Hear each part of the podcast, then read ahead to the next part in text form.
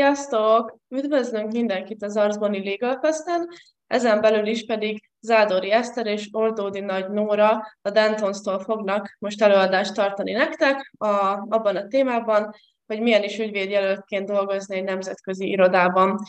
Azokat a kérdéseket fogják körbejárni az előadás kapcsán, hogy mitől is lesz nemzetközi egy iroda, mire is számíthat egy ügyvédjelölt, akkor, hogyha egy ilyen irodát választ magának, illetve hogyan lehet erre a karrierútra felkészülni már az egyetemi évek alatt. Az előadás folyamán, hogyha bármilyen bármikor van lehetőségetek kérdezni, ehhez kérlek szépen, hogy használjátok a Question and A funkciót, és a kérdések pedig az előadás végén fognak megválaszolásra kerülni.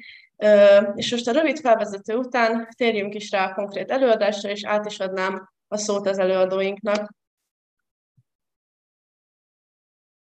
Szerbusztok, mindenkit nagy szeretettel üdvözlünk, és hogyha megengeditek, akkor, akkor tegeződjünk. Zádori Eszter vagyok, a Dentons egyik partnere, az energiaszabályozási csapatot vezetem. Arra gondoltunk, hogy a legelején hogy tartsunk egy rövid bemutatkozást, ezt kezdeném én, és aztán pedig kolléganőm Nóra fogja bemutatni az ő életútját. Szóval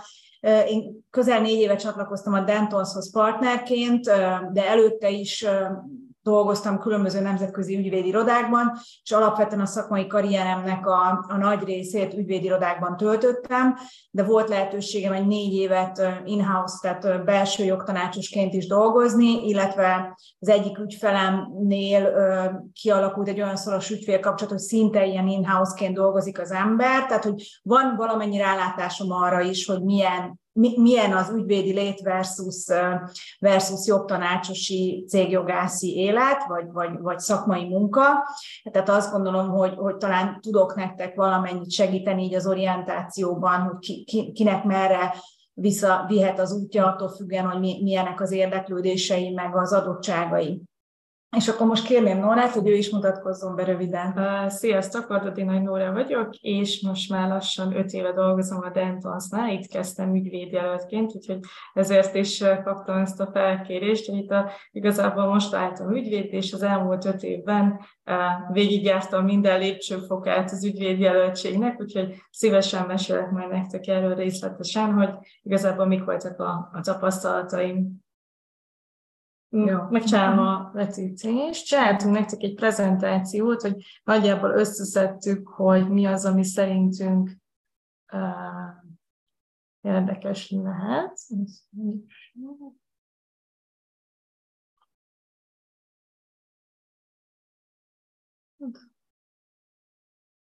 Látjátok?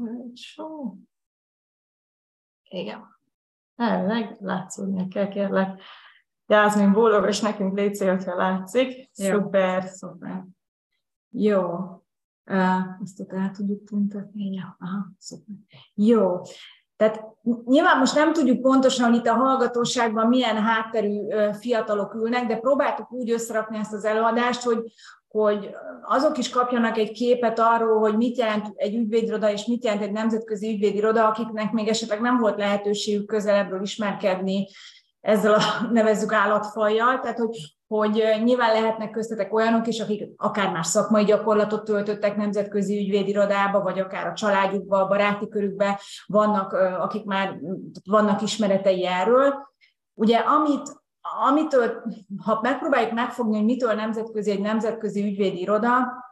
akkor ugye általában jellemzi az, hogy valamilyen egységes nemzetközi brand alá szerveződik, ugye a mi esetünkben ugye ez a Dentons,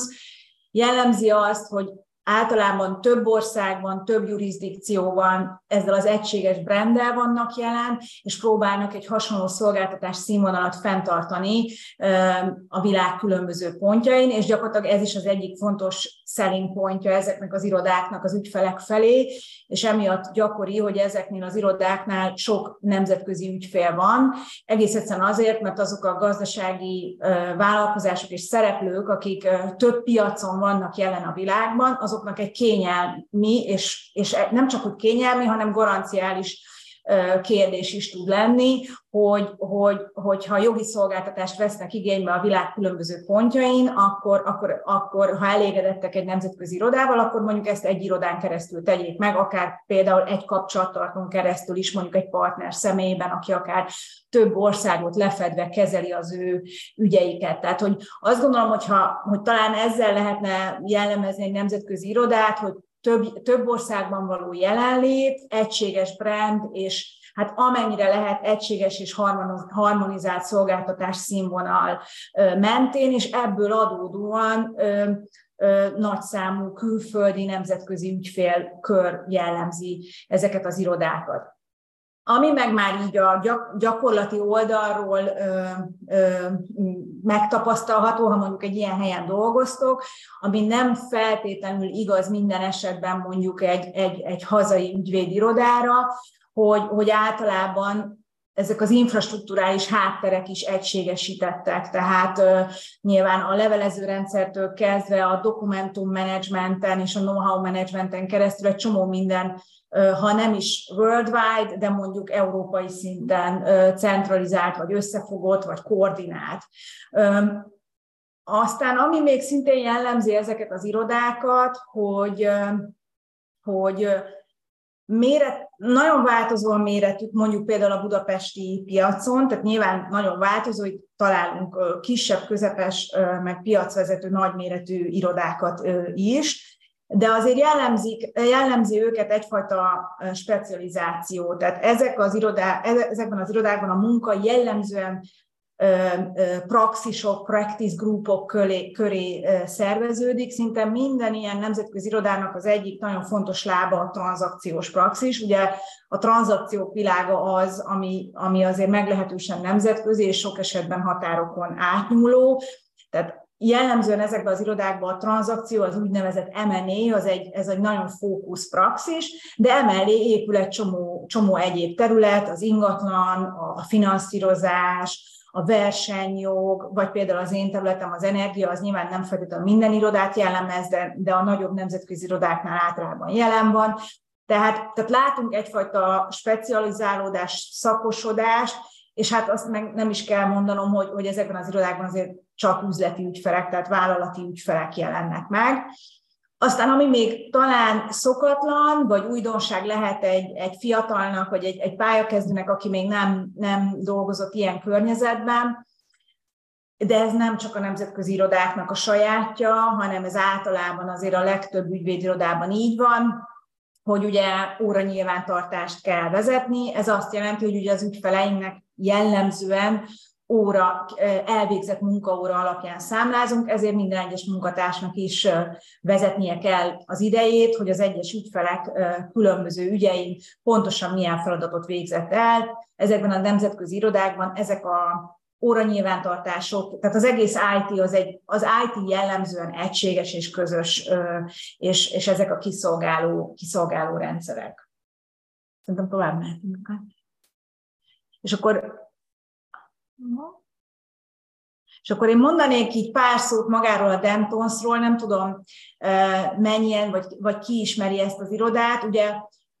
a, a, a Dentons, mint, mint network, nem annyira régen jött létre, két amerikai úriember fejéből pattant ki igazából. A mai napig nagyon aktívak a, a, a, a hálózatban, és a Dentons irodák világában, és abszolút jelenleg is ők vezetik ezt,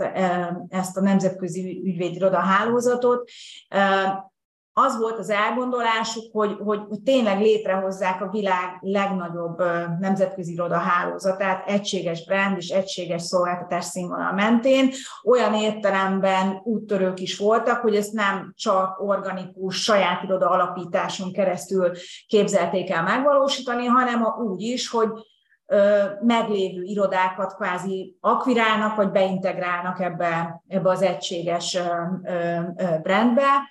Egyébként így vált a budapesti Dentons iroda is ennek a hálózatnak a részévé, hiszen korábban Szalansz, illetve White and Case néven működött ez az iroda Budapesten, és a kettőnek a fúziójából aztán az, az egységes iroda arculat felvételével jött létre az a mai iroda, amiben mi is itt dolgozunk a Nórival. Egyébként azt hiszem 2016-ban zajlott le ez az mhm. átalakulás, de ugye, ahogy láthatjátok ezen a térképen, hát elég sok a lila, tehát hogy ez a Dentons főleg az USA-ban, Észak-Dél-Amerikában gyakorlatilag alig van olyan ország, ahol ne lenne jelen, de az európai jelenlét és, és az ázsiai jelenlét is nagyon, nagyon, nagyon erőteljes. És ahogy említettem, ezzel a rengeteg, ezzel a sok jelenléttel tényleg hát egy viszonylag rövid idő alatt a világ legnagyobb nemzetközi irodahálózatát hozta létre a Dentons. Ami szerintem egyébként érdekes, hogy körülbelül naponta kapunk egyébként e-maileket, hogy és újabb iroda csatlakozott a Dentonshoz, éppen mint a Zimbabwe-ban, vagy nem tudom, tehát hogy egészen egzotikus. Folyamatosan kapjuk a tájékoztatást, hogy megint nyílt egy újabb a társirodája az, a Dentonsnak, szóval, hogy amint láthatjátok is, több mint 200 iroda van a világon, úgyhogy, úgyhogy ezért ez egy fantasztikus dolog, hogy belegondolsz, belegondoltok, hogy bárkit a világon megkereshetünk egy adott problémába, hogyha szükségünk van egy amerikai, amerikai segítségre, vagy kínai segítségre, akkor csak felkeressük az ottani kollégákat. Abszolút, és ugye ebből a hálózatból rengeteg ügyfélreferálás, meg ügyreferálás is történik, ami akár például, ha most a, például az energia praxisról beszélünk, például az Európai Energia csoport az rendkívül szorosan dolgozik együtt, és nagyon sok szakmai konzultációja zajlik köztünk, nagyon sok olyan ügyfél van, akik például mondjuk az olaszokkal, vagy a spanyolokkal, vagy a hollandokkal együtt próbálunk meg hogy is mondjam, minél szorosabb kapcsolatot kialakítani az adott ügyfélel, kvázi egyesítjük erőinket, tehát hogy hogy ezek egyrészt vannak ennek ilyen intézményi keretei is, de azt gondolom, hogy olyan szempontból a Dentons nagyon hatékony, és ezt, ezt a részét jól működteti, hogy aztán praxisokra lebontva is, is vannak, ennek, vannak ennek keretei, mondjuk például a, az energiajogban, így az energia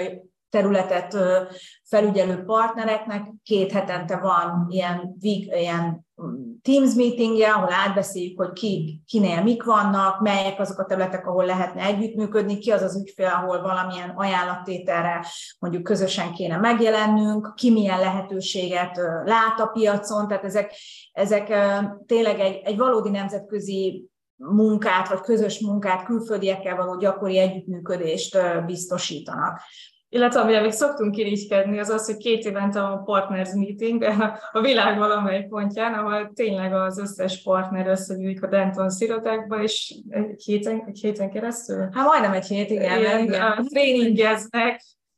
Mexikóban, vagy valami hasonló kellemes helyen, úgyhogy, úgyhogy ez egy tényleg folyamatos együttműködés az irodák között, nem csak névleg, hanem gyakorlatban is. Igen, erre elég nagy hangsúlyt helyeznek, hogy, hogy ne csak e-mailes kapcsolattartás legyen az emberek között, hanem, hanem személyes kapcsolatok. Ezt már rengetegszer, szerintem ezt valószínűleg már ti is megtapasztaltátok az életben, és ugyanígy működik az üzleti életben is és a szakmai pályán is, hogy elképesztő fontosak a személyes kapcsolatok, tehát hogy, hogy, hogy igazából nem lehet, nem lehet távolról, vagy távoli ismerettségeken keresztül ébren tartani, működtetni ö,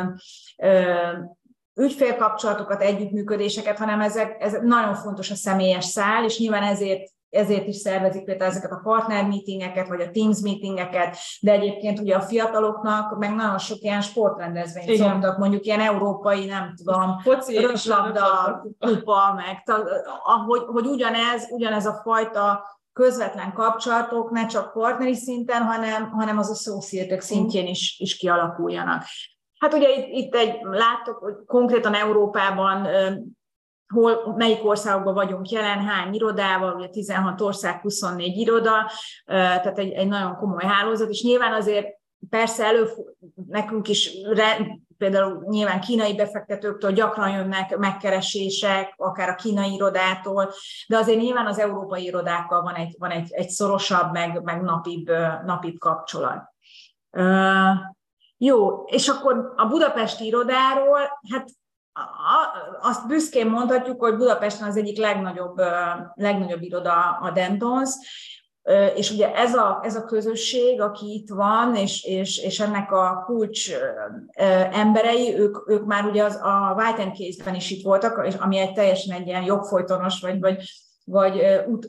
jogelődirodája a Szalanszal együtt a, a Dentonsnak, tehát hogy itt tényleg a, a kórcsapat nagyon régóta, nagyon régóta dolgozik, dolgozik együtt,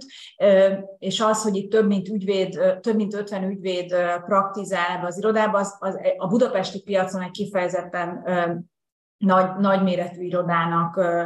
ö, számít, és ebből adódóan gyakorlatilag az összes olyan jogterületet le tudjuk, le tudjuk fedni, ami, ami ezekre az irodákra jellemző. Ezt itt ide kezdtük ö, bemutatni nektek, nyilván már azért sokatoknak lehet, hogy kezd alakulni a, az érdeklődése. Hát itt láthatjátok a bank, pénzügyi jog, ingatlanjog, restruktúrálás, energiajog, versenyjog, munkajog, környezetvédelem. Tehát, tehát azt gondolom, hogy ami az üzleti életben felmerülő jogterületek, azok gyakorlatilag mind, mind megtalálhatók nálunk. Nyilván, nyilván ezt azért úgy kell elképzelni, hogy mit tudom én, egy, a bank pénzügyi jog, meg a restruktúrálás csődjog, az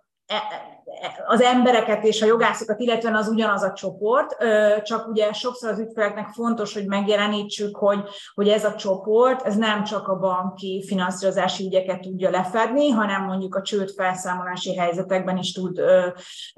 kompetens tanácsadást nyújtani. Tehát nyilván itt vannak, vannak azért olyan jogterületek, amiket egyébként ugyanaz a csoport fed le, de, de, de azért természetű vagy, vagy jelenjüket azért, azért eltérő, vagy más, más jogterületek. Tehát azt gondolom, hogy na, na, nagyon sok mindent, nagyon sok jogterülettel lehet itt találkozni,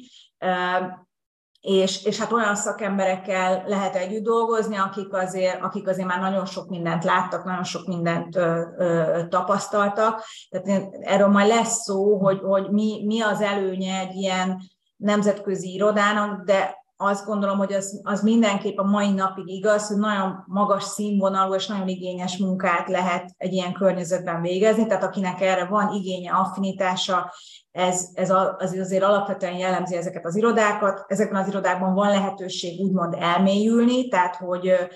hogy ugye talán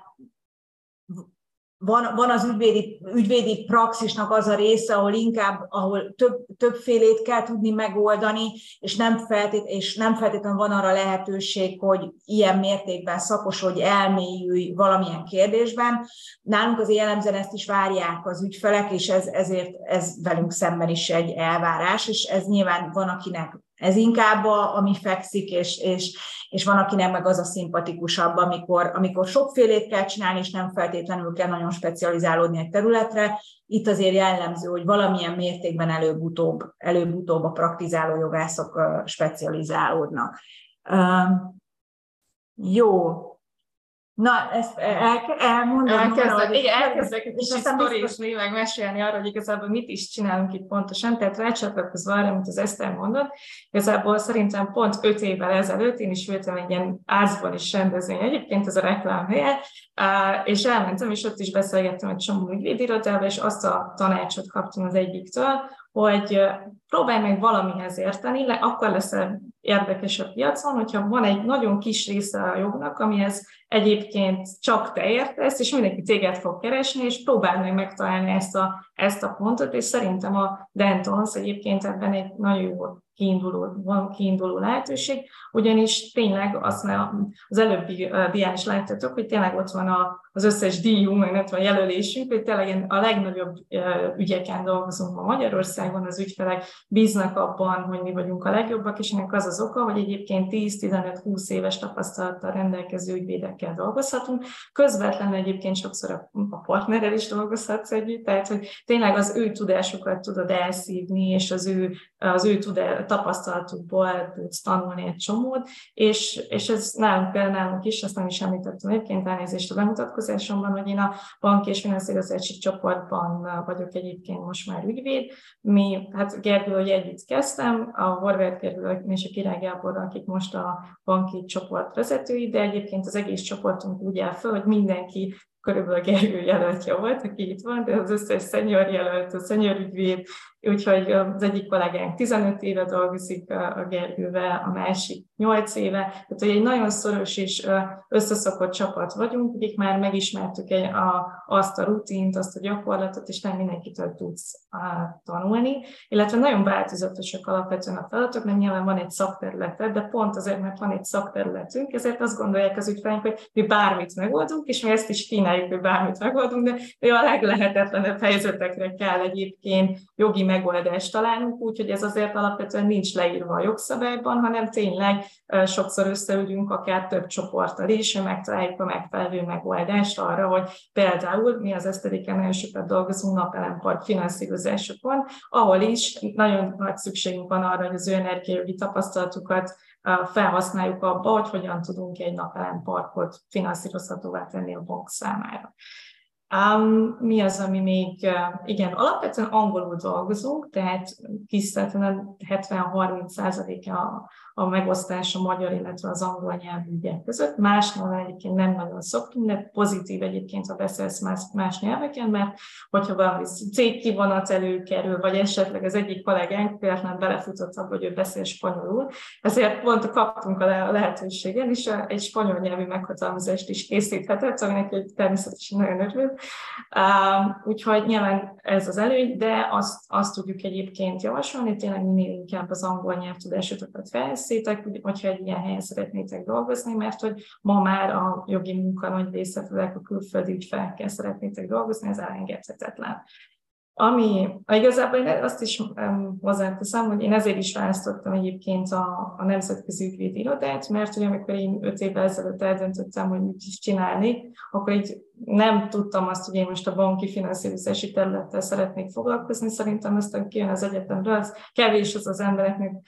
aki kevés az az ember, aki tényleg tudja, mivel szeretne foglalkozni. Szerintem egyébként egy csapatot, egy helyet, egy, egy kollégát kell választani, hogy akivel szeretnél együtt dolgozni. Nyilván ez egy állásinterjúból valamilyen benyomást kapsz, de hogy alapvetően azért az embereket kell szerintem megválasztani, akikkel együtt akarsz dolgozni, és utána a jogterületet, mert hogy bármit egyébként érdekessé lehet tenni, hogy igazán elmélyülsz benne, és igazából én is ezt, ezt tapasztaltam meg, hogy alapvetően, amikor azt mondom, hogy finanszírozási joggal foglalkozunk, mindenki ilyen gyanúsan néz úristen, szeretted a pénzügyi jogot, hát az az eltűnz, ilyen szörnyű volt, két év, szigorlatoztunk meg adó, tehát hogy nem, alapvetően teljesen más, amivel foglalkozunk, alapvetően kötelmi joggal foglalkozunk, dologi joggal foglalkozunk, meg egyébként minden mással is, mert hogy amúgy a finanszírozásban mindent, amihez, amit finanszírozunk, ahhoz érteni kell. Tehát, hogyha repülőgép finanszírozásról van szó, akkor a repülőgépes kell kapcsolatos jogszabályoknak kell utána nézni, ha filmfinanszírozással foglalkozunk, akkor azzal. Ahhoz is kell egy kicsit érteni, nyilván be tudjuk vonni egyébként a többi csoportot nálunk, és azért is jó egyébként, hogy ilyen helyen tudsz dolgozni, mert akkor a legjobbakat fel tudod hívni. Én is rendszeres kapcsolatban vagyok az egyik energiás ügyvédjelölt ez, hogy én minden nap felhívom, hogy egyébként segítsen abban, hogy, hogy tényleg a legjobb szolgáltatást tudjuk nyújtani az ügyfeleinknek. Um, ami még fontos, hogy alapvetően vannak mintáink, tehát hogy nyilván nem magunktól kezdünk el elírni egy száz oldalas szerződést, hanem van egy már az öregek által, mondhatjuk ezt, a tapasztalatabbak által kidolgozott mintarendszer, amiket elő tudunk venni, és ez egyébként a Dentonsnak egy ilyen központ, van egy központi mintarendszer, és van egy template, hogy hogy kell kinézni egy Dentonsos szerződésnek, illetve nyilván az egyes jogok alatti tartalmakat ennyire mi töltjük fel, de hogy itt az évek alatt, a, főleg azáltal, hogy egyébként ennyire összeszokott csapat vagyunk, mert mindenki tudja, hogy milyen mintákat kell elővenni ahhoz, hogy tényleg a legjobb tartalmat tudjuk produkálni. Talán annyi kiegészítés, hogy azért itt is látszik, hogy mennyire, tehát hogy vannak különbségek jogterületek között, tehát például az energiajogban ott azért ott lehet, hogy egy picit alacsonyabb az angol-magyar arány, tehát azt gondolom, hogy ott azért úgy, úgy magyarul is kell elég sokat írnunk, mert ugye van, vannak az energiaszabályozási résznek annyira technikai részei, hogy általában egy idő után van helyi csapat, tehát hogy, hogy egész egyszerűen, amikor már az implementáció van, meg itt ugye nagyon sok a magyar ügyfél is, tehát hogy mondjuk az energiaszektorban elég sok olyan ügyfélel is dolgozunk, aki, aki vagy teljesen magyar, vagy nagyon masszív magyar lába is van, és akkor ott, ott azokban az esetekben gyakori a magyar munka is, de egyébként, ha már a szerződő fele külföldi, akkor már szerződés mondjuk angolul van, tehát ez, ez ilyen változó, de azért a túlnyomó többség az, az még az energiában is abszolút angol. Ami meg még érdekes, hogy például az energiaszektorban a template kevésbé működnek, tehát ugye a, az energiaszektorban annyira gyorsan változik minden, és annyira tényleg most, most különösen, de igazából amióta én ebben a szektorban dolgozom, most már több mint 20 éve az, csak ez a helyzet, hogy, hogy, hogy nagyon gyakori az, hogy szinte nulláról kell kitalálnunk. Egyáltalán az a szerződés típus is mondjuk akkor születik meg, most nem tudom, most nem tudom, menetrendcsoport szerződés, tehát nyilván ilyen nem volt öt éve, és akkor ki kell találnod, hogy abban mit szabályozol, tehát te totál atipikus, tehát hogy akkor azt, azt leülsz, villog a fehér kurzor, és megpróbálod józan észre végig gondolni, hogy mik a jogszabályi keretek, abba hogy illeszkedik bele ez a szerződéses jogviszony, na és akkor ebben mit kell szabályozni, de, de vagy mondhatnám egy mérlekkörtagsági szerződést. Tehát ezek nyilván nem olyan jogviszonyok, amikkel mondjuk a PTK tanulmányaitok során tudtok találkozni, de mondjuk szerintem ez is benne a szép, hogy, hogy, hogy, hogy, hogy, hogy mindig, meg, mindig tanulni kell, és mindig ö, adaptálódni kell az új szabályokhoz, és legfőképpen az új piaci igényekhez és trendekhez, és emiatt nem, nem lehet úgy vagy nem nagyon tudsz elkényelmesedni. Amit szerintem egyébként pont által, amit az Eszterrel egy kicsit ellent is mondunk egymásnak, pont abból adódóan, szerintem abból adódóan, hogy különböző jogterületeken vagyunk, hogy, hogy ezért is érdemes elmenni egyébként gyakornoknak egy ilyen helyre, egyébként kipróbálni minél több jogterületet, minél több helyen, és megnézni azt, hogy egyébként az a csapat szimpatikus-e, a jogterület szimpatikus-e, mert lehet, hogy a, elmész egy másik irodából, nem lesz annyira a csapat szimpatikus, de egyébként a jogterület érdekel, és akkor fogod igazán megtapasztalni, hogy valójában azt akarod-e csinálni, mert nyilván az egyetem, hogy az Eszter is említette, például az energiajokkal nem igazán foglalkoznak, a mi jogterületünkkel is helyek közel általában azt azért átlapozták az emberek az államvizsgán a hitel és kölcsönszerződéseket, mert hát ezt úgysem kérdezik. Tehát, hogy ezek, ezek szerintem pont azért jó lehetőségek, és egyébként ezért érdemes, mint egyetemistaként minél több helyre elmenni, hogy meglássátok azt, hogy érdekel egyáltalán egyébként ezt titeket. Ami még, így mondjuk a Dentons, egy Dentons vagy a nagyobb nemzetközi irodáknak a különlegessége, nagyon sok belső képzést is tartanak, tehát alapvetően azon kívül, hogy minden nap folyamatosan nyilván tanulhatsz a fölötted levő ügyvédektől. Azon kívül az iroda nagy hangsúlyt fektet arra, hogy, be, hogy egyébként partnerek tartottak kurzusokat, és végmentünk például az ingatlanjogi csoportai tranzakción, hogy nagyjából milyen dokumentáció van, még akkor is, hogyha mi egyébként minden nap ezzel nem foglalkozunk, de lássuk azt, hogy esetleg mégis szembe jön velünk egy ilyen, akkor ne az legyen, hogy, hogy teljes kétségbeesésünk, hogy mit csináljunk, hanem hogy legalább elmondták, hogy ők nagyjából mivel foglalkoznak, mi az, ahol be tudjuk őket egyébként vonni, hol van az a pont, ahol esetleg segítséget kellene kérnünk, hogyha, hogyha mi is ilyen feladattal állnak szemben. Uh, úgyhogy, uh, úgyhogy szerintem ez például a Dentosnak egy nagy előnye, hogy van egy, van egy ilyen lehetőség, hogy a partnerektől, illetve a szenyorabb kollégáktól, több, a többi más csoportba is tanulni, illetve van nekünk egy angol jogi csoportunk is, illetve azt hiszem, mert a TED már tartott egy előadást, a Theodor Kuhn kollégánk is, aki egyébként amerikai ügyvéd, és ő egyébként a junior, junior kollégáknak folyamatosan ilyen belső képzést tartott angolul. Mi például végigmentünk azon, hogy nagyjából hogy néz ki egy szerződés, hogyan kellene megírni, teljesen az alapoktól, vagy megnéztünk egy titoktartási megállapodást, ő kiavította. Tehát, hogy tényleg az iroda nem csak arra, hogy egyébként a szakmailag, vagy a jogi jogterületetben fejlődj, arra fókuszál, hanem arra, hogy angolul, az angolban is fejlődj, illetve abban, hogy, hogy minél jobb jogász legyen, mert mindenkinek az az érdeke például itt, hogy mi arra fókuszálunk, hogy mindenki jobb legyen, mert akkor az iroda is nyilván jobb lesz. Meg egyébként ugye itt például ez az angol nyilván, nyilván az a fajta szakmai nyelv, vagy, vagy írásformulák, meg, meg fogalmazási stílusok, amik, amik, amiket napi szinten alkalmazunk, azt, azt nyilván a gyakorlatban lehet elsajátítani. Tehát azt senki nem várja, hogy aki ide jön, az rögtön tudja ezeket a for, fordulatokat. De például szerintem ezen a téren is nagyon jó képzések vannak, legalábbis én ezt hallom a fiataloktól, hogy vannak ilyen központi nyelvi, meg úgynevezett drafting, meg ilyen writing skill kurzusok, hogy, hogy angolul hogy kell jól megírni egy ügyfél e-mailt, hogy kell egy, egy, egy memorandumba fogalmazni, egy, egy, egy jogi tanácsban, vagy jogi véleményben, meg hogy mondjuk egy szerződésben bizonyos dolgokat hogy fejezünk ki, hogy fogalmazunk meg. Tehát, hogy ilyen szempontból is ugye egy része a, a konkrét szakmai képzések, a másik része meg ezek az abszolút gyakorlatias dolgok, amivel majd egyébként, ha, ha a pályára léptek, akkor fogtok találkozni, hogy szerintem, amit én egyetemistaként nem gondoltam volna, hogy, hogy ennyire, tehát főleg ha szerintem az ügyvédi pályára mész, és különösen ha a nemzetközi ügyvédi irodapályára, hogy nagyon sok az írás. Tehát, hogy azt sejtettem, hogy sokat kell olvasni, meg azt is gondoltam, hogy azért nem árt, az embernek van egy viszonylag jó beszédkészsége, de hogy ennyire sokat kell írni, azt őszintén szóval nem gondoltam, és egyébként szerintem erre mai napig nem igazán trenírozzák a diákokat sajnos. Tehát, hogy amikor kijön egy frissen végzett joghallgató, akkor egyáltalán nem kapta meg az egyetemi évek alatt azt a fajta segítséget, hogy hogy hogy írunk, hogy írunk struktúráltan, hogy írunk érthetően, hogy írunk úgy, hogy az is, aki nem jogász, a harmadik bekezdés után így ne dobja le a láncot, hogy jaj, de körülményes, jaj, de nehézkes, mit akar mondani, nem értem. Tehát, hogy ez a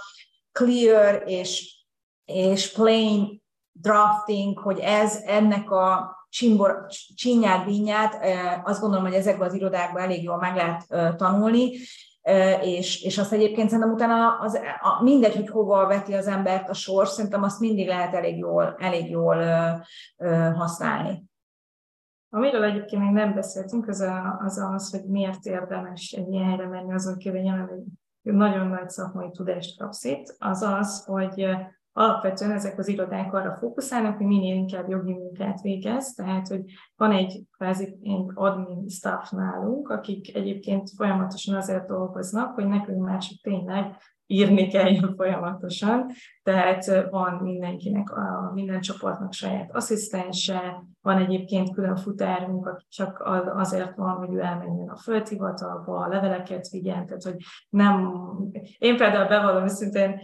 én a kisebb irodákban is voltam gyakornak, nagyon szerettem, nagyon kedvesek voltak, nagyon sokat tanultam, de fél napig igazából földhivatalba jártam, és akkor ott, amikor így a harmadik hónap után elhatároztam, hogy én többet biztos, hogy nem akarok földhivatalba ülni, mert hogy tényleg tanulni szeretnék, és, és jogi munkát végezni, és nyilván értem, hogy ez is valahol része a jogi munkának, de, de tényleg inkább sokkal inkább érdemi feladatokat szeretnék végezni, és ez egyébként már tényleg gyakornokként is azt tapasztaltod, hogy, hogy idejössz, és akkor nem kell semmilyen, semmilyen ilyen egyéb feladatot ellátnod, csak azt, amit kifejezetten jogi feladatként kapsz, Egyébként van még ezen kívül egy, egy kifejezett IT supportunk, van két IT-sunk, akik csak azért dolgoznak, hogyha bármi nem működik, megáll a rendszer, akkor az éjszaka közepén is, ha leáll a nyomtató, akkor így tudjuk nyomtatni. Úgyhogy, úgyhogy tényleg ez, ez, mindenki azért van, hogy, hogy mi minél inkább, minél jobb színvonalú munkát tudjunk végezni. És egyébként ezt, ezt, ezt szerintem ezt az ember akkor tapasztalja meg, hogy ez micsoda kényelmi faktor, amikor dolg, tényleg dolgozik olyan helyen, ahol ez nincs meg, vagy nem ilyen mértékben van meg. Én nem azt mondom, hogy ez alapján választ az ember karrier utat, mert nem, de, de egyébként az, hogy itt, itt egy ilyen háttérország van, és, és ahogy a Nóri is mondta, tehát hogy gyakorlatilag ez az infrastruktúrális, meg támogató funkciókat, azokat teljesen úgymond leveszik a, a, a, a, a jogászok válláról, azért az nagyon kényelmes, és, és, és ez mondjuk azt gondolom, hogy tényleg az, az, egy, az egy méret, tehát hogy egy bizonyos méretnél lehet ezt, ezt, ezt biztosítani. Nekem is volt a pályám során olyan időszak, amikor kisebb irodában dolgoztam, sőt, kicsit belekóstoltam az ilyen teljesen szabadúszó ügyvédkedés, ügyvédvilágba, és akkor akkor éreztem meg, hogy ez milyen, hogyha ha kifogy a nyomtató patron, és, és hát nem tudok senkinek se szólni, hogy menjen és hozzon, hanem nekem kell megoldani. Tehát, hogy ezek nyilván nagyon amikor már ebben vagy, vagy ebben szocializálódsz, akkor ezt totál, teljesen természetesnek érzed, meg tekinted, de, de amikor az ember kipróbált mást is, akkor, akkor tudja értékelni, hogy azért ezek nagyon, nagyon plazók, de ami a ti szempontotokból különösen fontos, hogy ügyvédjelölként, ahogy a Nóri is mondta, de akár gyakornokként jogi feladatokat fogtok kapni. Tehát nem, nem, nem az lesz a feladat, hogy főzzél kávét, vagy, vagy menj el a postára, hanem érdemi jogi feladatot, és az érdemi jogi feladatba egyébként a fordítást is beleértem. Tehát a fordítás az, egy, az egyébként a, az egész tanulási folyamatnak egy nagyon fontos része, mert azon keresztül, ha, ha miközben fordítasz, látsz egy csomó mindent, hogy hogy oldanak meg szerződésileg, és azon keresztül elsajátítasz egy csomó terminológia, fogalmazásbeli tudást, de egyébként szerintem nem. Régebben volt ez a félelem, hogyha valaki elmegy nemzetközi irodába, akkor majd csak fordítani fog jelöltként. Szerintem ez nagyon nem igaz ma már. Tehát én, én, nem tudom, hogy te volt-e ilyen élményed, de szerintem egyáltalán nem. Nem, nem. Van, nyilván van valamennyi fordítási munka, mindig van, de nem, de nem ez ugalja le nem. a mindennapokat. Leginkább igazából mi is csak gyakorló feladatnak szoktuk odaadni a kezdő, kezdő kollégáknak, hogy megtanulják abból a visszaknyelvet, de egyébként van külön egy egy fordítónk is, tehát hogy van egy hölgy, aki folyamatosan segít nekünk abban, hogyha nem tudnánk fordítani, mondjuk holnap estére kell fordítani valamit, akkor egyébként itt igénybe tudjuk venni, segít nekünk abban, hogy minél hamarabb, ő egyébként ismeri nyilván a szaknyelvet, és minél hamarabb elő tudjuk ezt is készíteni, mert hogy ő ugyan szerződést írni helyettünk nem tud, de a fordításban legalább tud segíteni, úgyhogy tényleg mindenki azért van, de lehető, lehető legjobb munkát tudjuk végezni, illetve ami szerint nekem érdekes volt, hogy bár ugye lejár a, nincs munkaidő, tehát ez egy fontos, fontos kérdés, lehet, hogy vár, várom még ezt a kérdést, hogy mennyi, mennyit szoktunk dolgozni, ilyen valóban, tehát hogy nem egy 9-től fél hatig tartó munkaidőről van szó, de akkor is egyébként nekünk most este fél tízig itt ül valaki minden emeleten, és segít nekünk abban, hogyha akár este bármilyen munkánk van, akkor van egy esti asszisztens, aki segíti a munkánkat, tehát hogy akkor sem vagyunk egyébként magunkra hagyva talán szerintem próbáljunk tovább, ha még, nem tudom, hogy ez még van, mert hogy azt néztem, hogy maradjon azért idő a kérdésekre is, és azért még szerintem van egy-két fontos dolog, amit... Igen. De Igazából nem... szerintem ami a legfontosabb az az, hogy e, erre nagyon büszkék vagyunk, hogy az iroda nagyon törekszik arra, hogy a lehető legtehetségesebb fiatalokat bevonza, ezért e, szeretnénk azt gondolni, hogy mi kínáljuk a lehető legmagasabb fizetést a piacon, és e, Hát nyilván nincsenek konkrét adataink erről, de hogy, de hogy eddig mindenkitől azt a visszajelzést kaptuk, hogy kiemelkedő a nálunk levő fizetések, tehát ezért is egyébként érdemes nemzetközi ügyvédirodába menni, mert nyilván egy magasabb fizetést fogsz kapni, abból adódóan, hogy más ügyfelek vannak, mint mondjuk a, a kisebb adásvétel szerződések, tehát nyilván egy magasabb óradíjon is dolgozunk. Ezen kívül nyilván minden feljutatások vannak, hogy hát teki, nyilván a fizetésen kívül kapsz egy laptopot, mobiltelefon, dolgozhatsz bárhonnan, bármikor, ezért kapod az eszközöket, és home office lehet, és tényleg az a fontos, hogy elvégezd a feladatodat, de hogy ezt nem koordinálják folyamatosan, hogy te, te mondjuk napi szinten hol vagy. Nyilván a kezdetben ez fontos, hogy itt legyél, de mondjuk minél inkább szeniorabb vagy, annál inkább az irodát csak az érdekli, hogy elvégezd a, a feladatodat. Illetve még fontos, hogy nálunk nagyon fontos egyébként a közösség, tehát ebből adódóan évente kétszer el szoktunk menni valahova pihenni, négy napot voltunk ki. Csapatépíteni, igen, Kaprumban sielni voltunk, illetve Horvátországba készülünk most Hulába, és, és ezt az iroda fontosnak tartja, hogy megköszönje a dolgozóinak ezt, és ez egy bizonyos juttatás szintén, hogy egyébként mindenkit, aki az irodában van, tehát nem csak az ügyvédeket, hanem az asszisztenseket is mindenkit a, csapatként együtt tudunk dolgozni, elmegyünk együtt pihenni, szerint pihenni és egyéb dolgokat csinálni, jól érezni magunkat, kirándulunk, meg hát minden mást, mindenki a saját szintjére megfelelően szórakozik ilyenkor. Um, úgyhogy nagyjából ez, a, ez az, ami szerintem érdekes, hogy... Még, még tényleg aztán talán mehetünk is a következőről, át is forhatunk már közben. Szerintem még az is uh, klassz az ilyen irodákban, hogy, hogy egész egyszerűen, hogy ilyen sokan dolgoznak itt, egyszerűen a fiatal arány magas. Tehát, hogy, ahogy azért azt gondolom, hogy, hogy kisebb szervezetekben adott esetben a fiatalok aránya azért, azért jóval kisebb tud lenni, vagy egész egyszerűen a számosságuk. Lehet, hogy az arányuk ugyanannyi, de hát mivel vannak tizen, abból hiába fiatal, nem tudom, 20 százalék, az még, mindig csak két ember.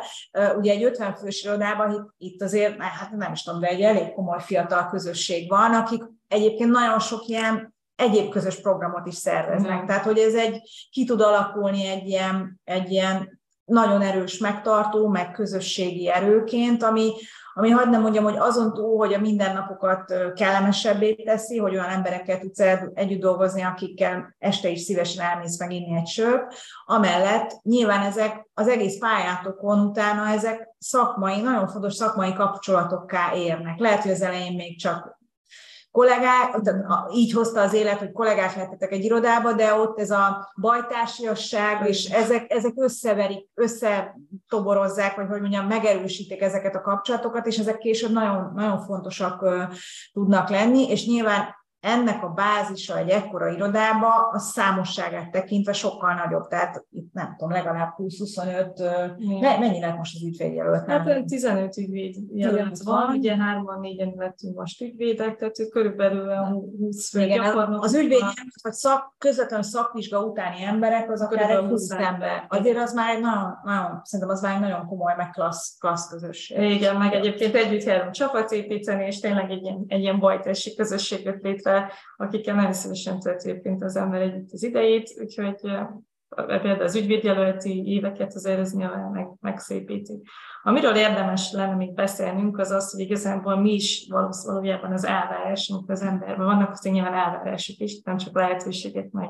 meg vannak, hanem hogy egy elvárás azzal kapcsolatban, hogy milyen az ideális ügyvédjelölt. Szóval amikor az először kezembe vettem a prospektust, hogy milyen az ideális ügyvédjelölt, akkor így néztük mindenki, az összes ügyvédjelölti megnézte az irodában, és elkezdtünk rögni, na ennek tuti nem felelünk meg egyébként, egyikünk sem szerintem. Tehát nyilván Már az összesnek. Az összesnek természetesen, tehát hogy, hogy van, egy, van egy bizonyos inkább tulajdonságokat mondanék, amiket fontosak számunkra, tehát tényleg az, hogy egy csapatjátékos legyél, igényes legyél a munkádra,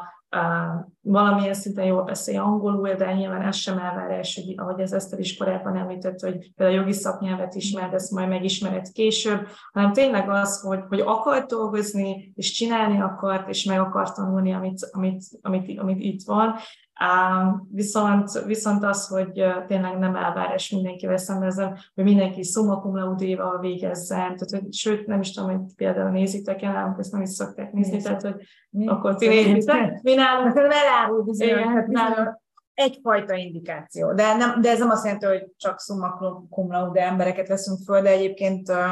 szerintem, szerintem bizonyos jegyeket uh, elárul. Hát nálunk Gergő másodjára ez, de minden esetre, hogy, hogy tényleg nem az számít, hogy, hogy milyen,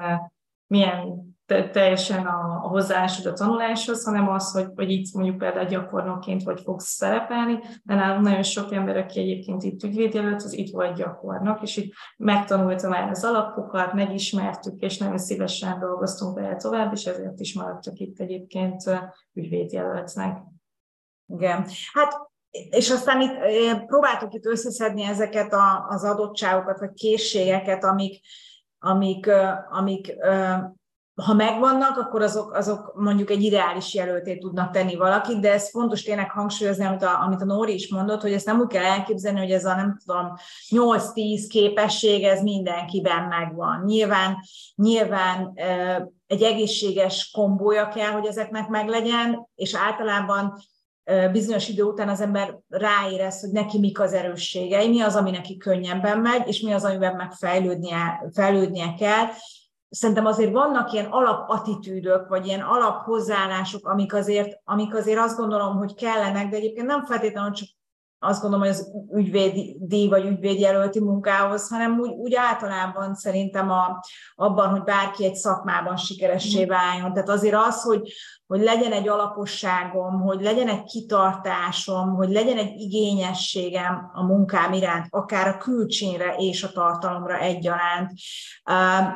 Tehát ezek azért nem olyan kritikus, vagy hogy mondjam, nem ilyen elrugaszkodott dolgok. Nyilván, ha, ha bárhol az ember sikeres akar lenni, legyen kozmetikus fodrász, tehát ha összecsapja, akkor nyilván nem lesz sok vendége. Ha, tehát, hogy, tehát, hogy mondjam, tehát, hogy nyilván ez nem, ezek azért nem ilyen extrém dolgok, nyilván lehet, hogy így soknak tűnik így, de tényleg megpróbáltuk összeszedni. Ami talán ennél több, és nem csak az, hogy akkor attitűd, vagy, vagy személyiségjegyek, hogy alapos, hogy kitartó, hogy, hogy csapatjátékos, ami talán ennél már egy kicsit több, hogy, hogy, hogy igen, ez, ez azért azt, azt gondolom, hogy az analitikus gondolkodás, a jó kognitív képességek azért az, az, azért az nem árt, és egyébként hát nagyon nagy előny, hogyha nyilván nem azt várja senki, hogy a kijössz az életemre, akkor akkor a gyakorlatban úgy alkalmazza a jogot, mintha már ezt csinálná tíz éve, de azért az kiderül, hogyha valakinek mondjuk, mondjuk egy ilyen irodában a polgárjogi alapjai azok nagyon rezegnek. Tehát azért nyilván azért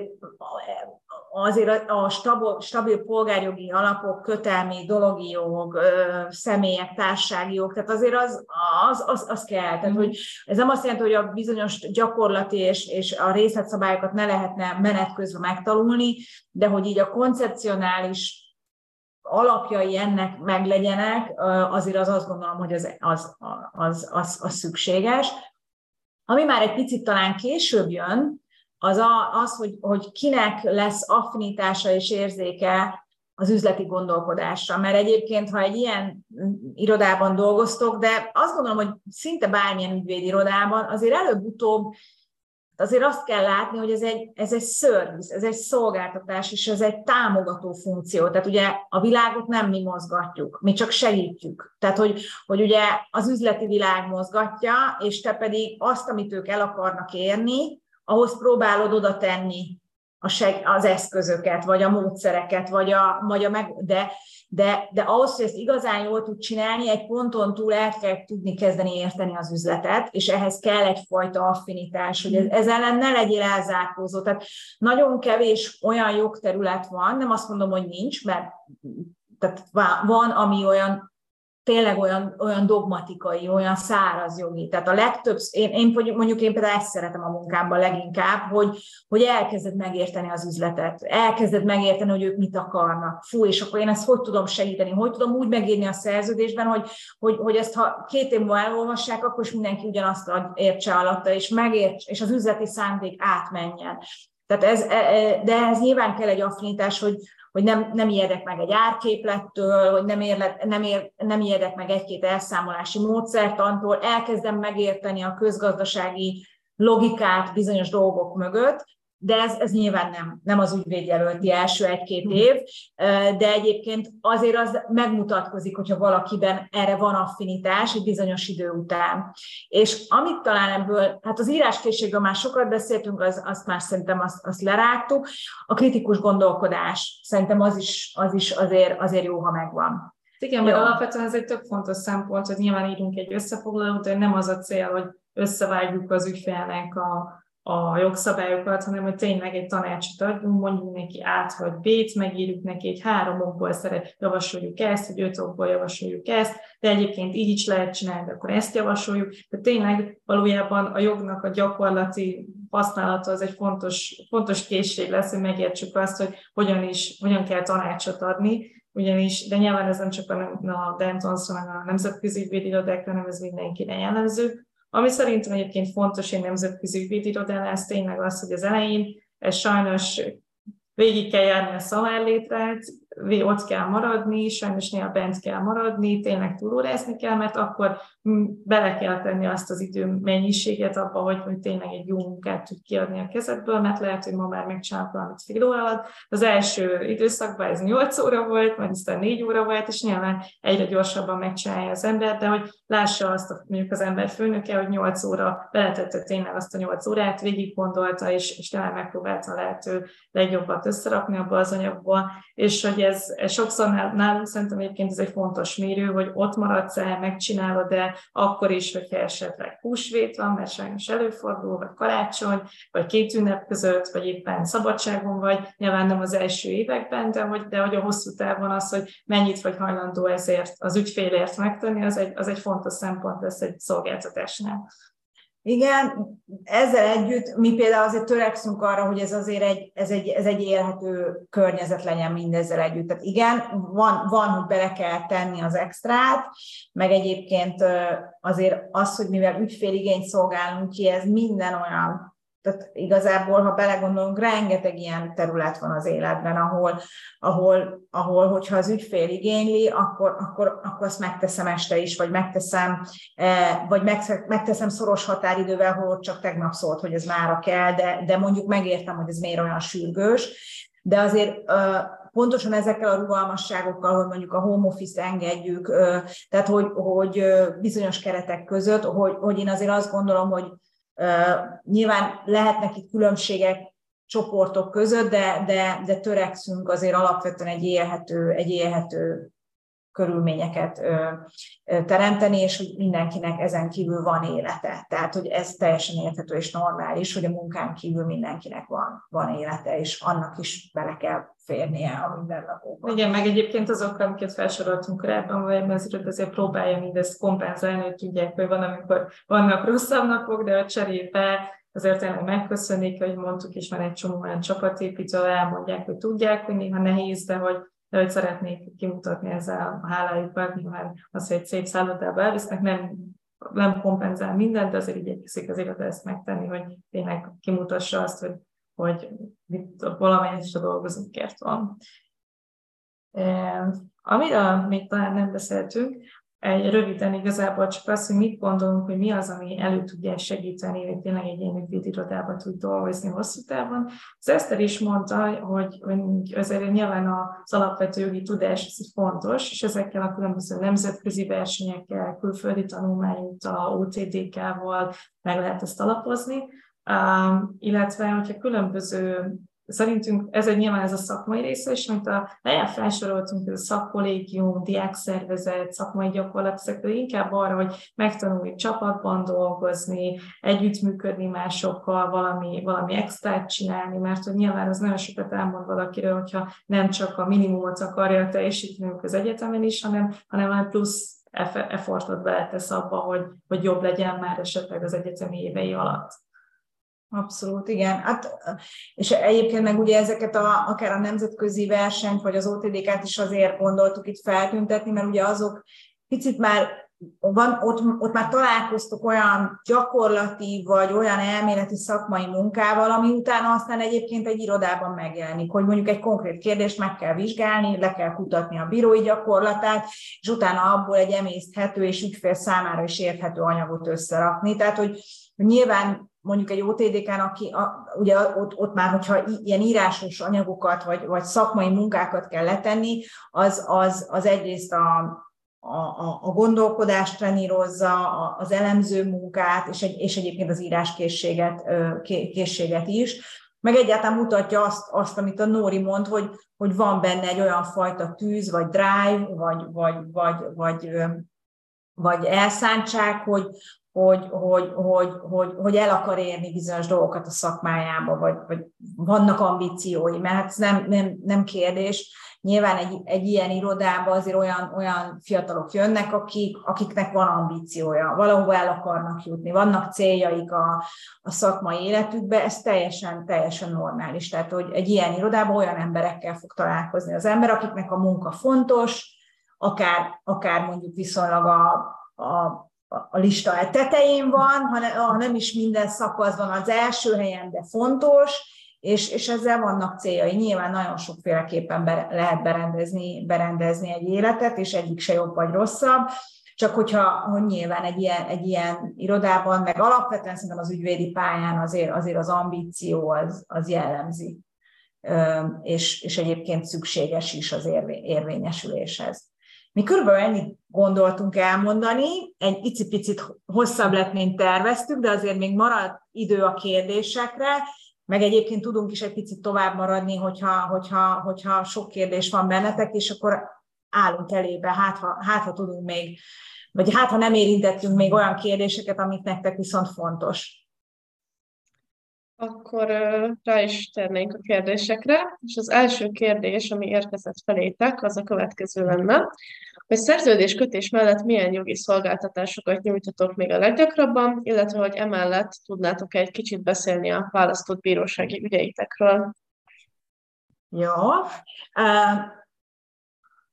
igen, az egyik az biztos, hogy a különböző szerződések. Azért itt uh, sok esetben nagy értékű és komplex szerződésekről beszélünk, tehát mindegyik szakterületnek megvannak a specifikus szerződései, tehát mondjuk az M&A, tehát a tranzakciós csoportnál ugye az üzletrész, üzletrész és részvényadások szerződések, amik azért ilyen combosabb dokumentumok, legalábbis azoknál a tranzakcióknál, amik, amikben az iroda dolgozik. A finanszírozási csoportban ugye mindenfajta hitel, a hitelszerződések és annak a biztosítéki rendszerei, A mi csoportunkban különböző hosszú távú áramvásárlási szerződések, gázvásárlási szerződések és egyéb szektorspecifikus szerződések, és akkor igen, ha a szerződéseken tovább megyünk, ami szerintem abszolút egy gyakori része a munkánknak, a különböző hát legal memorandumoknak vagy feljegyzéseknek szoktuk hívni, amikor valamilyen konkrét jogi kérdéssel, problémával megkeresnek minket, és mondjuk azt alaposabban körbe kell járni. Ez nagyon sokféle lehet. Most például, nem tudom, most így hirtelen, ami elsőre eszembe jut, az egyik ügyfelünknél felmerültek ilyen állami támogatással kapcsolatos kérdések, és akkor azt kellett elég alaposan bemutatni neki, hogy mitől lesz valami tiltott állami támogatás, mik ott a vizsgálati szempontok, nyilván valamennyi konkrét adalékot kaptunk hozzá, és akkor azokat értékelni kellett. A, Egyébként, ha tiltott állami támogatás merül fel, akkor az uniónál ezt hogyan lehet jóváhagyatni, ott mire lehet számítani, milyennek az eljárása. Tehát, tehát a, de és ilyenből nagyon sok lehet, tehát hogy nyilván ez lehet energiajogban is nagyon sok ilyen feljegyzést csinálunk, tehát ami arról szól, hogy valamilyen jogi kérdés vagy problémát kell körbejárni, és az ügyfélnek ezt prezentálni. Aztán vannak úgynevezett jogi átvilágítások, ami a tranzakciós világnak egy klasszikus munkája, amikor ugye fel akarnak vásárolni egy céget, és mielőtt a céget felvásárolják, vagy finanszíroznak egy projektet, akkor azt a projektet, vagy azt a céget át kell világítani. A szerződéseit, a jogi, a minden, a, a, az engedélyeit, a, a társasági jogi ügyeit, a munkajogi viszonyait, és ezekről egy riportot, egy jelentést kell készíteni. Ez is egy tipikus nemzetközi ügyvédirodás munka. És aztán egyébként meg vannak az egyszerűbb jogi tanácsadások, amikor mondjuk csak e-mailben jön a kérés, és e-mailben, e-mailben kell válaszolni, és nagyon jól megfogta a kérdező, hogy ugye, és aztán van egy, egy nagyon speciális világ, a peres és jogvita rendezési világ, ami talán, talán így, tá, így távolról leginkább a klasszikus jogi, a klasszikus jogi munka. Nálunk a, a, a van, vannak rendes bírósági ügyek is, és ahogy, ahogy mondtad is, választott bírósági ügyek is. Erről én olyan hitelesen nem tudom beszélni, mert, mert, mert kevéssé veszek részt annak a csoportnak, annak a, csoportnak a, a, a munkájában, de, de van, van, egy, van, van számottevő peresügyünk, választott bírósági ügyek, hát nyilván ott, az, ott rengeteg kutatómunka van, bírói joggyakorlatelemzés, és hát iratszerkesztés, érvelés, iratszerkesztés, perbeli képviselet. Egyébként hatóságok előtti képviseletet is ellátunk, tehát ugye például a versenyjogi csoport ugye az összes fúziókontroll eljárásban, vagy bármilyen kartelvizsgálatban ellátnak jogi képviseletet, de például mi is az energiajogi csoportban ott, ott csinálunk ilyen hatóságokkal ilyen szakmai konzultációt, ott ritkább az ilyen típusú nagyirodáknál a, a hatósági eljárásokban való képviselet, de mondjuk, ha már egy mondjuk egy energiahivatali határozatot megtámadnak bíróság előtt, na az már, az már egy olyan falsúlyú dolog, amivel mondjuk minket, minket bíznak meg. Tehát ö, körülbelül így jellemezném a, a munkák jellegét. Hát inkább annyit, annyit tennék hozzá esetleg, hogy, hogy nálunk például úgy indul ez az egész finanszírozás, hogy már rögtön az első másodpercben igyekszünk segíteni a banknak abban, hogy például banki oldalon vagyunk, vagy kötelezeti oldalon, hogy mi legyen egyáltalán a struktúrája annak. Mi milyen, nem csak a szerződések megírásában segítünk, hanem egyáltalán letárgyalni azt, hogy milyen szerződések legyenek. Esetleg milyen feltétel, feltételekkel adjanak ki, tehát milyen biztosítéki szerződéseket kellene. Tehát ő alapvetően már a nulladik lépésbe bevonnak minket a megbeszélésekben, az egyes ügyekben, tehát hogy nem csak onnan indul, hogy megírjuk a szerződést, hanem tényleg tényleg folyamatosan od- odáig, hogy egészen megkapja a pénzt, mi minden egyes folyamatában segítünk például a banknak. Igen, igen ez, e, ez, ez egyébként szerintem a tranzakciós világra is eléggé igaz, hogy a tipikusan a tanácsadó jogász az már a strukturálási részben is, is részt vesz, és egyébként a mi munkánkban is változó, attól függően, hogy melyik ügyfélen mennyire szoros a kapcsolat. Van olyan ügyfél, akinél a hát most, hogy úgy mondjam, a termék kialakításban is már közreműködünk, hogy egyáltalán azt a terméket hogy specifikáljuk, ha így specifikáljuk, akkor milyen garanciális kikötések kellenek mellé, mik azok a kérdések, amiket körbe kell járni, de nyilván van, van olyan ügyfelünk is, aki, aki ezt a fajta részét mondjuk házon belül elvégzi, és egyébként akár erőforrásokból, vagy bármi más okokból már a konkrét feladatot, feladatot adja ki, és egyébként már nem vár tőled mondjuk, mondjuk struktúrálási, meg ennyire ilyen nulladik típusú termékfejlesztési részt is. Tehát körülbelül, körülbelül ilyen természetű munkák, ami szerintem jelöltként gyakori, legalábbis a mi csoportunkban, azért az ilyen, tehát egyrészt a jogi átvilágítások, meg a, meg a kutatómunka, ott szerintem még viszonylag sok mm. a jelölti évek elején. Aztán utána már egyre több az érdemi memorandumírás, vagy szerződésírás, ügyfélmeetingen való részvétel. Igen, talán így lehetne összegezni. A következő kérdés pedig, hogy milyen administratív teherrel szembesültök napi szinten? Oh. Hát ugye az egyik administratív teher, amire már utaltunk, az az, hogy az időt rögzíteni kell. Erre különböző gyakorlatok vannak. Szerintem a legjobb gyakorlat az az, hogyha napi szinten az ember felviszi, úgy a legkevésbé fájdalmas. Mert akkor még viszonylag emlékszik, gyorsan meg tudja csinálni. Nyilván ez az ideális világ, és közben meg hát látjuk, hogy a gyakorlatban ez néha hetekig elmarad, és hetekre visszamenőleg rekonstruálni, hogy mondjuk nem tudom én hétfőn mit csináltam, és, és felvinni, és megírni hozzá a leírásokat, hát ez nem egy kellemes dolog. Én azt szok, arra szoktam mindenkit bátorítani, hogy lehetőleg napi szinten csinálja meg, mert akkor a leggyorsabb, meg a legkevésbé fájdalmas, mert egész egyszerűen nem kell olyan sokat fölvinni. Ez biztos az egyik adminisztratív teher. Aztán idő után, de ez, sem, ez sem a jelölti évek legelején, a számlázás. Tehát ugye a számlázásra egy csomó feladat van, de ez később jön, tehát, tehát nyilván a, a számla kimutatásokat át kell nézni, végig kell gondolni, hogy melyik idő maradhat a számlán, melyik nem. Ha, ha, ha mondjuk maximál díjazásban vagy, vagy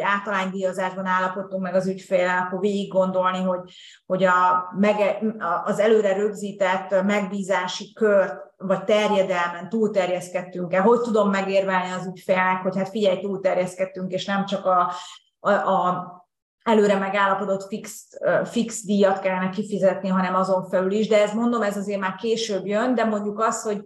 hogy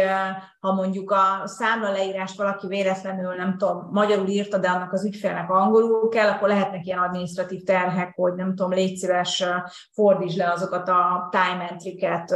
egy másik nyelvre. Aztán, ami még jöhet, ilyen administratív jellegű, ami a jelölteknél szokott lenni, az ilyen ügyfélátvilágítás, tehát pénzmosás ellen törvényel kapcsolatos átvilágítási procedúra, azt abban egyébként nagyon jól képzett titkárnőink vannak, akik nagyon profin tudják a folyamatot, meg hogy mire kell figyelni, meg adják a sablonokat, de azt szeretjük, hogyha egyébként azt ugye az ügyvédjelöltek is megtanulják, hogy ott mire kell figyelni, és azt nekik kell úgymond az ügyfélből kisajtolni, hogy küldje el az azonosítási dokumentumokat, töltse ki a nyomtatványt, hát ez adminisztráció. Aztán ami még adminisztráció, és ez meg lehet, hogy csoportonként is változik, azok a megbízási szerződéseknek a, az előkészítése abba is egy idő után, nem, nem, nem az első egy évben, de amikor már úgy, úgy már, már úgy az ember úgy kezdi kiismerni magát az irodába, akkor abba is beszoktuk vonni a jelölteket. Ezekre nyilván sablonok vannak, de, de hát nem a legizgalmasabb feladat a, a megbízási szerződéseket előkészíteni egy-egy ügyfélre. Hát és azon kívül milyen? Még milyen hát igazából ezek, már amit egy utóbb felsorolt, ez leginkább a munkával járó adminisztráció, de igazából, ami ránk vonatkozik is, meg az irodarója ránk, az tényleg az a számlázás, hogy valamit az a része, hogy fel kell vinni az óráinkat. Kell ez a legfontosabb. Ez abból minden... lesz árbevétel, tehát ezt kell megíteni, és abból lesz fizetés. Minden nap kapod az e-maileket egyébként központilag, egy Európ szinten, hogyha nem írtad fel az időidet, mert hogy, mert hogy tényleg ez, ez az, ami igazán számít, van egy jelölteknél még egy úgynevezett jelenléti, amit csak alá kell írni, tehát hogy ez, ez a része az, ami kifejezetten a munká, mármint hogy a, a itt töltött időhöz kötődik, a más, a többi pedig tényleg már magához a jogi munkához az kötődik, de összességében Szerintem ez a legfontosabb, amiket felsoroltál. De egyébként olyan, olyan típusú, ja meg ami még lehet ilyen kicsit ilyen adminisztratív jellegű, hogy a, a, ezek a praxisok, vagy practice groupok, tartanak ilyen, hát csoportonként változó heti vagy két hetenkénti megbeszéléseket. Tehát amikor összeül a csoport, és akkor, hogy lássuk, hogy ki mit csinál, mi van a pipeline-ban,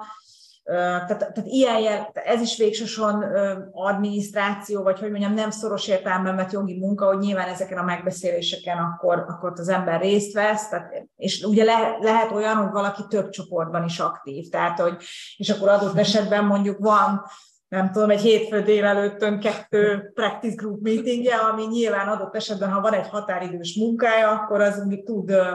tud rosszul esni, de, de egyébként úgy nagyon más adminisztráció szerintem, szerintem nincsenek ilyen reportingok, hogy nem tudom. Mit csináltál egész nap? Mert úgyis fölviszed az idődet, tehát nincs külön, külön ilyen reporting jellegű feladat, vagy, vagy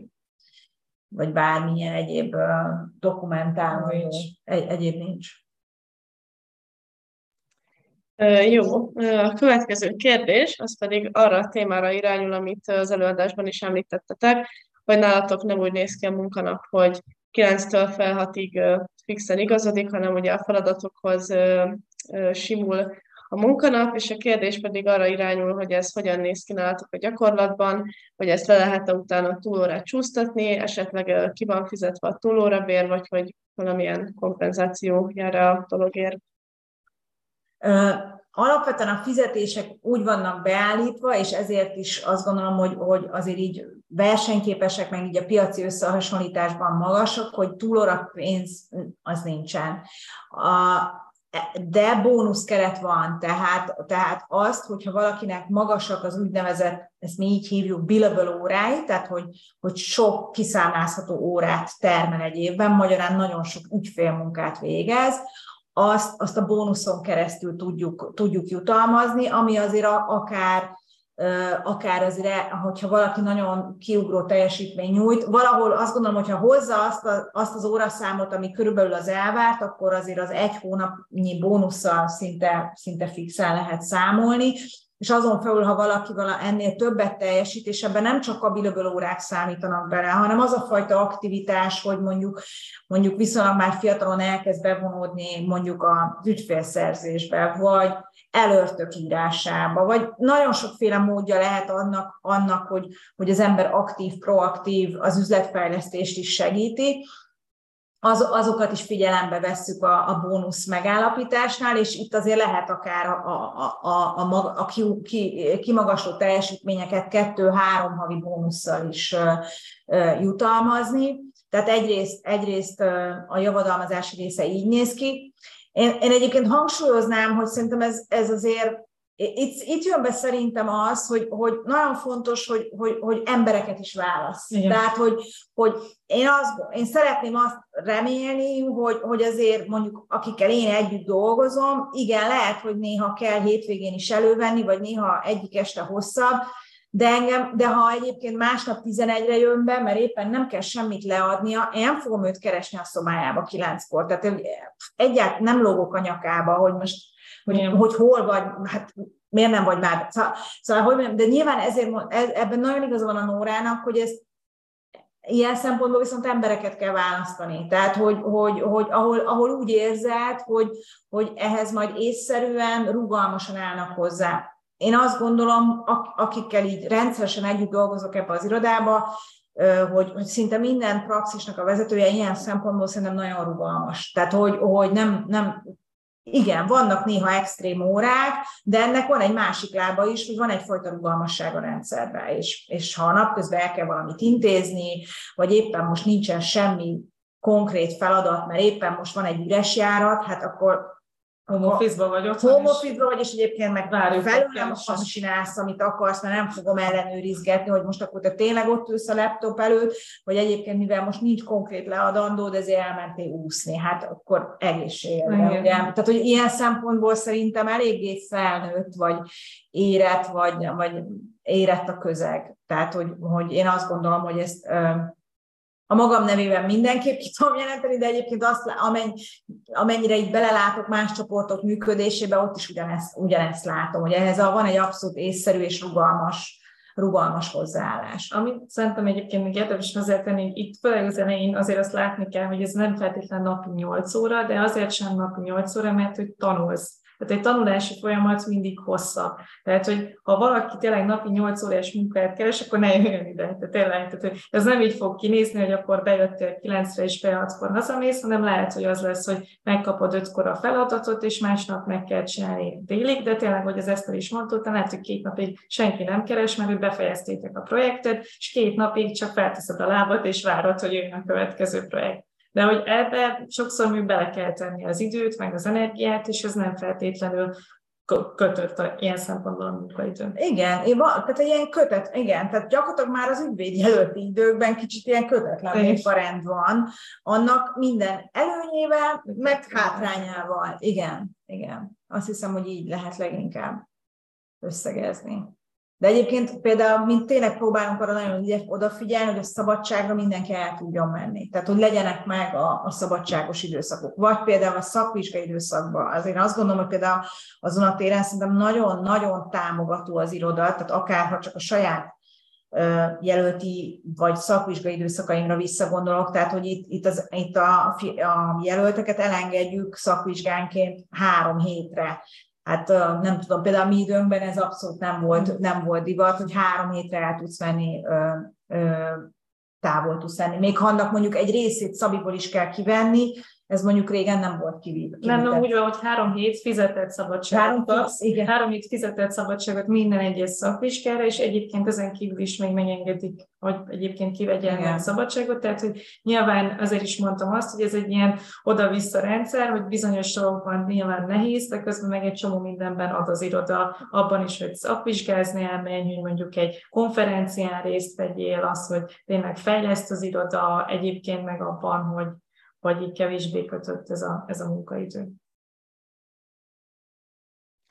Köszönjük szépen a kérdéseknek a megválaszolását, és az egész beszélgetést is nagyon köszönjük Eszternek és Nórának. Szerintem el, elköszönnénk akkor ezzel az utolsó kérdéssel. Tényleg nektek is nagyon köszönjük a részvételt, illetve a nagyon jó kérdéseknek a feltét, feltételét is illetve most uh, 8-tól abban egy picit belecsúsztunk már, de, de mivel ilyen webinár formátumban van, az is ezért nem baj, hogyha késve érkeztek. Német Márton kollégánk tart előadást a 10 hiba, amit álláskeresőként elkövethetsz címmel, úgyhogy ezt is nagyon ajánljuk, és nagyon köszönjük az előadóknak, illetve a résztvevőknek is azt, hogy eljöttetek, és reméljük, hogy még találkozunk más előadáson is mindenkivel. Még annyit, hagyd tegyek annyi kiegészítést, hogyha bárkinek felkeltettük az érdeklődését, és mondjuk akár egy gyakornoki pozíció érdekli, akkor a Nóra mindjárt megosztja ezt az e-mailt, tehát a talent www.budapestkukasdentons.com-ra bátran küldjétek el az önéletrajzotokat, vagy az érdeklődéseteket, és, és igyekszünk arra mielőbb válaszolni, és hogyha van gyakornoki lehetőség, akkor, akkor, akkor azt, azt a, a, arra egy interjúra behívni titeket. Szóval erre mindenkit bátorítunk, akinek kedve támadta az elhangzottak alapján. És semmit meghoztuk az Igen. Köszönjük mi is Köszönjük a figyelmet, szépen. meg a lehetőséget, és és minden jót kívánunk, és sikeres szakmai karrier mindenkinek. Sziasztok! Sziasztok! Sziasztok!